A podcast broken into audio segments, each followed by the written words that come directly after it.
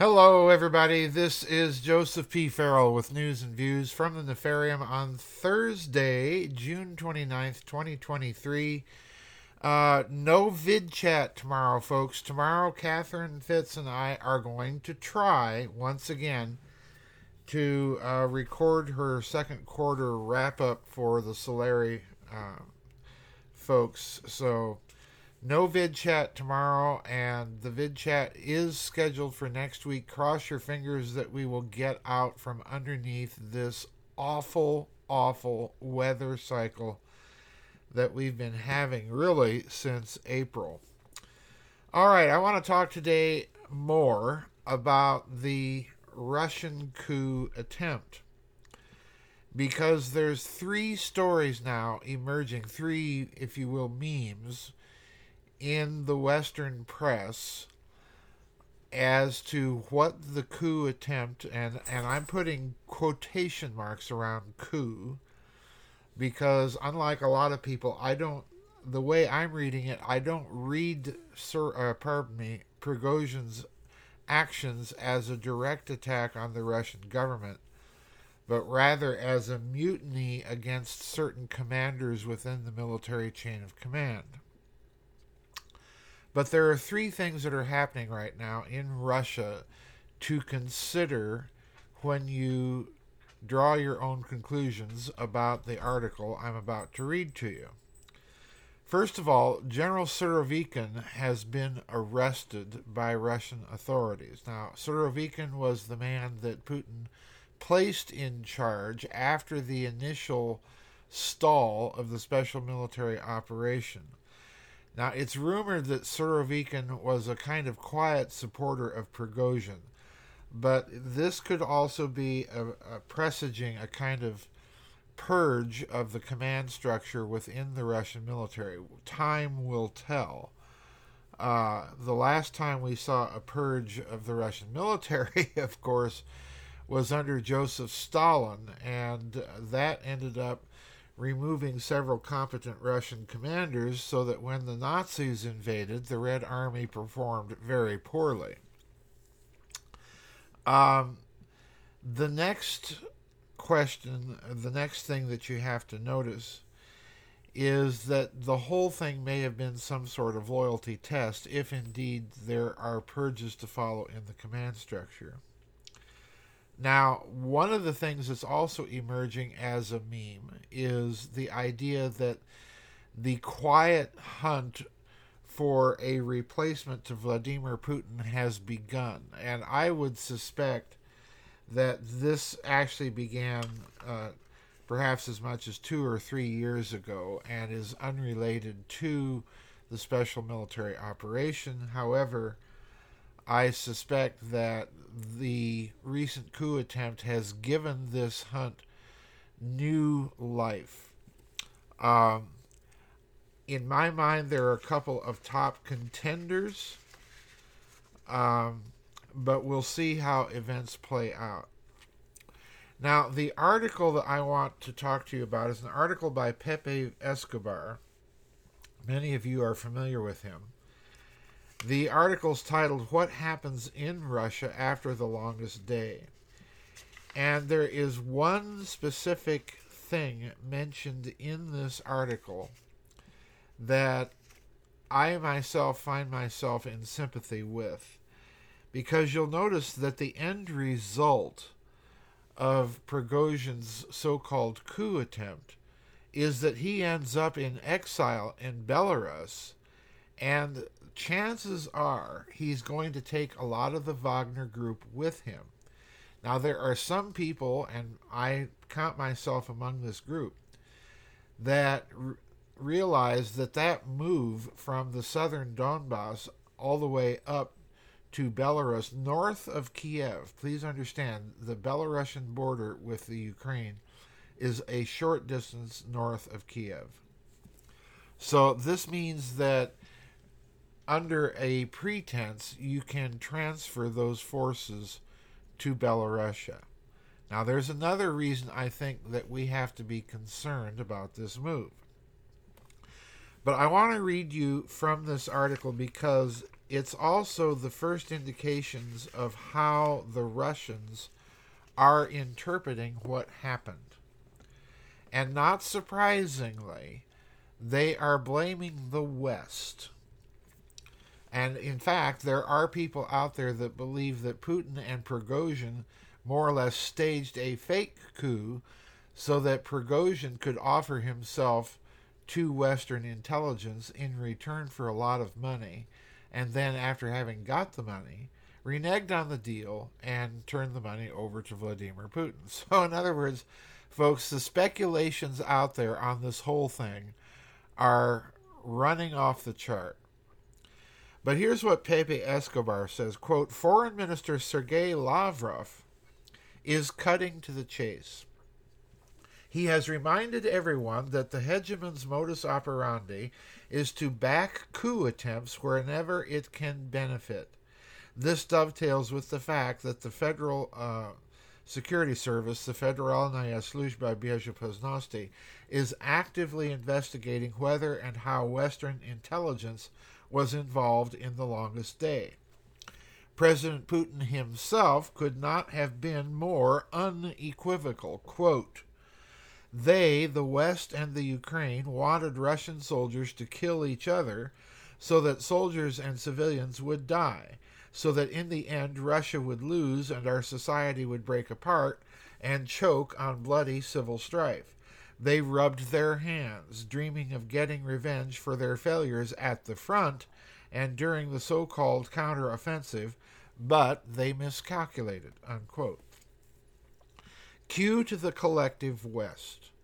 From Secretary of State Antony Blinken, we call him Blinken, Blanken, Plunken here, on down, frantically trying to distance itself even as the CIA leaked via its trademark mouthpiece, the Washington Post, that they knew about the rebellion. The agenda, this again is Pepe Escobar, the agenda was painfully obvious. Kiev, losing on all fronts, would be ritually buried by wall to wall coverage of the fake Russian Civil War. There's no smoking gun yet. But the FSB is following several leads to demonstrate how the rebellion was set up by the CIA and NATO. The spectacular failure makes the upcoming NATO July 11th summit in Vilnius Which, folks, if you don't know where Vilnius is, it used to be part of pre war Poland. I believe it's now in uh, the territory of Lithuania, but it's a city uh, over there in that area of Bielorussia, Poland, and Lithuania. Uh, an old, old city. So there's a NATO summit in Vilnius, all right? Keep that in mind. Skipping a few paragraphs here in this article, quote, but now things are bound to get more serious.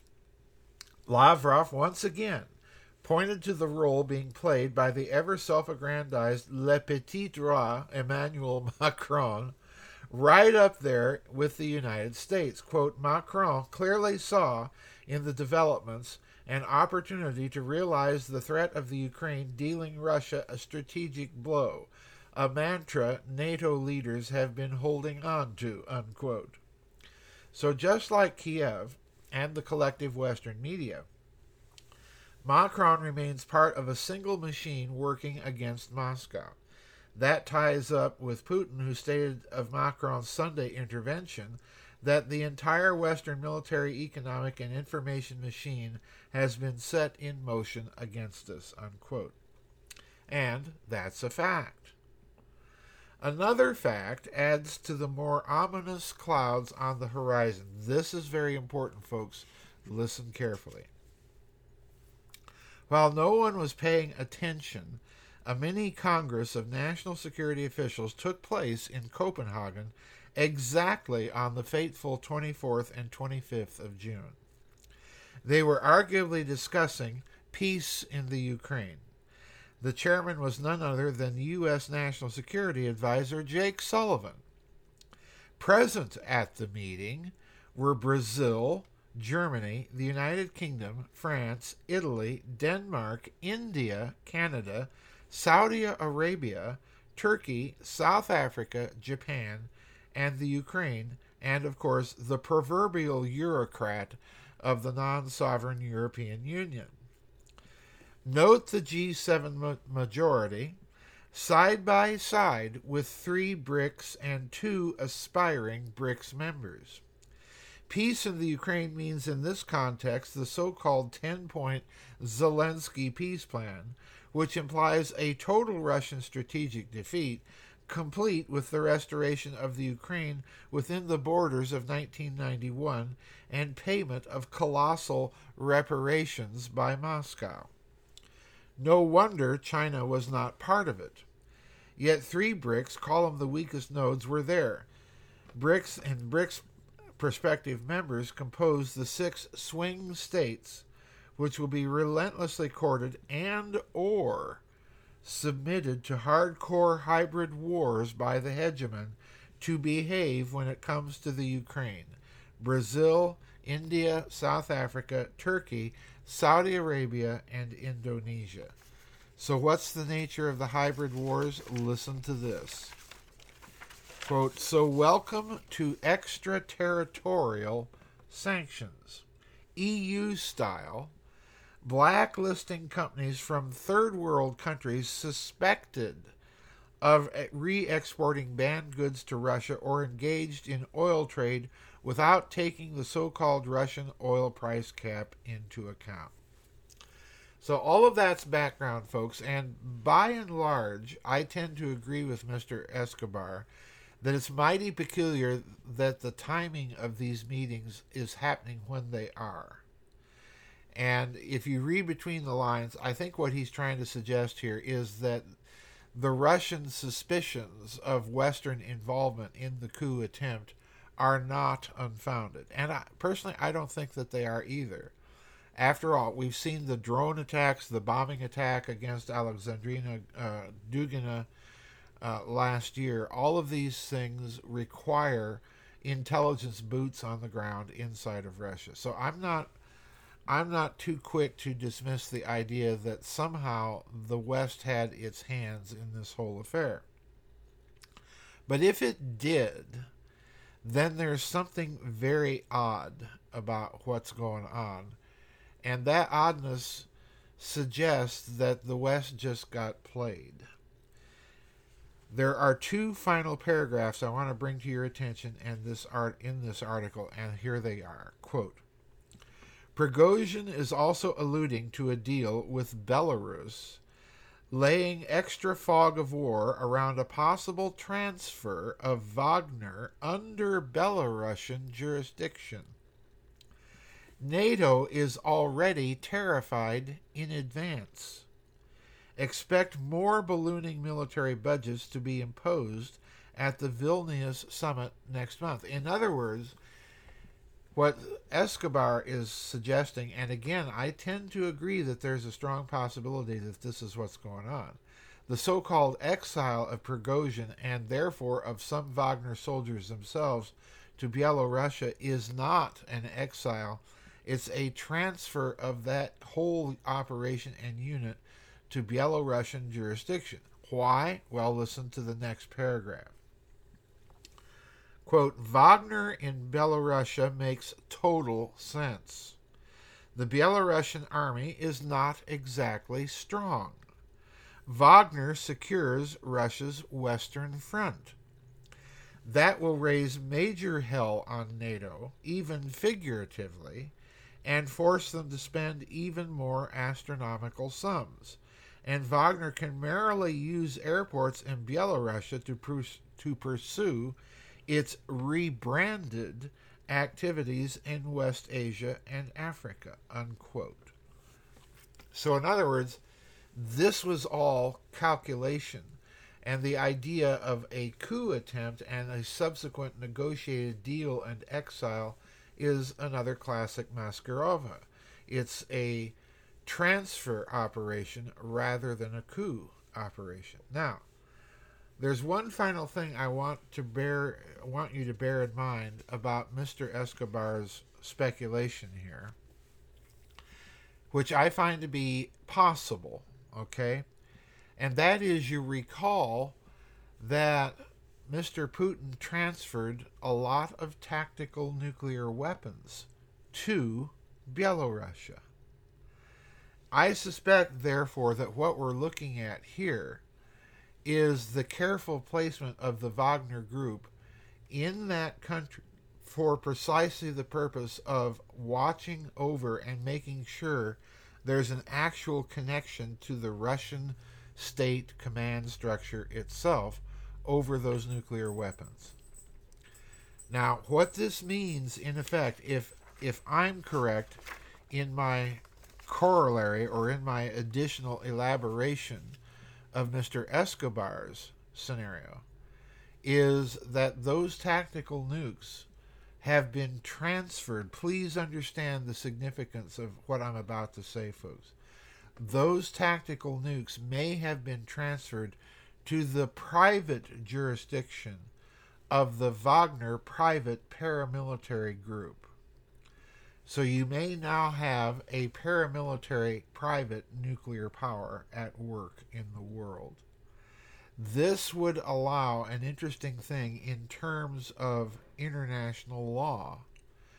Because should the Wagner Group or any other similarly equipped paramilitary organization use nuclear weapons that have been placed under its care and protection by a state actor, then that cover gives the the state actor cover under law, plausible deniability, in other words, should something go wrong.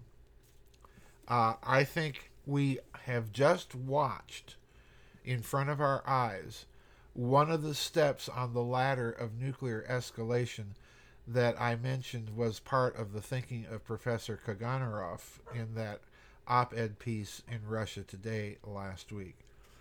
So, lots going on here, folks. Um, this is one to watch carefully in the coming months. We could be dealing with a succession uh, hunt inside of Russia for the eventual successor to Vladimir Putin. We could be looking at a loyalty test. We are looking at possible arrests of Russian generals, but we may be looking at a very clever transfer of the Wagner Group outside of Russian jurisdiction into Belarusian jurisdiction and a possible transfer of tactical nuclear weapons to the Wagner Group. And that, again, that's got to give NATO all sorts of headaches.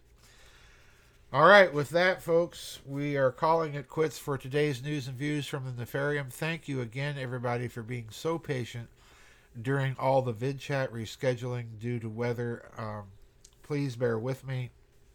I'm still uh, trying to renormalize, to borrow the physicist term, to renormalize my daily routine in the wake of the bad storms that, that ripped through my area about a week and a half ago. Uh, I'm, I'm right now struggling with a dying refrigerator on top of everything else. So thank you, folks, for tuning in. We'll see you. There's my there's my little canine home security unit chiming in. So say goodbye, Shiloh. Yeah, say goodbye. Well, now you're not going to say anything. You have to go outside. Oh, okay. All right, there we go, folks. We'll see you on the flip side. Bye bye. bye bye. God bless.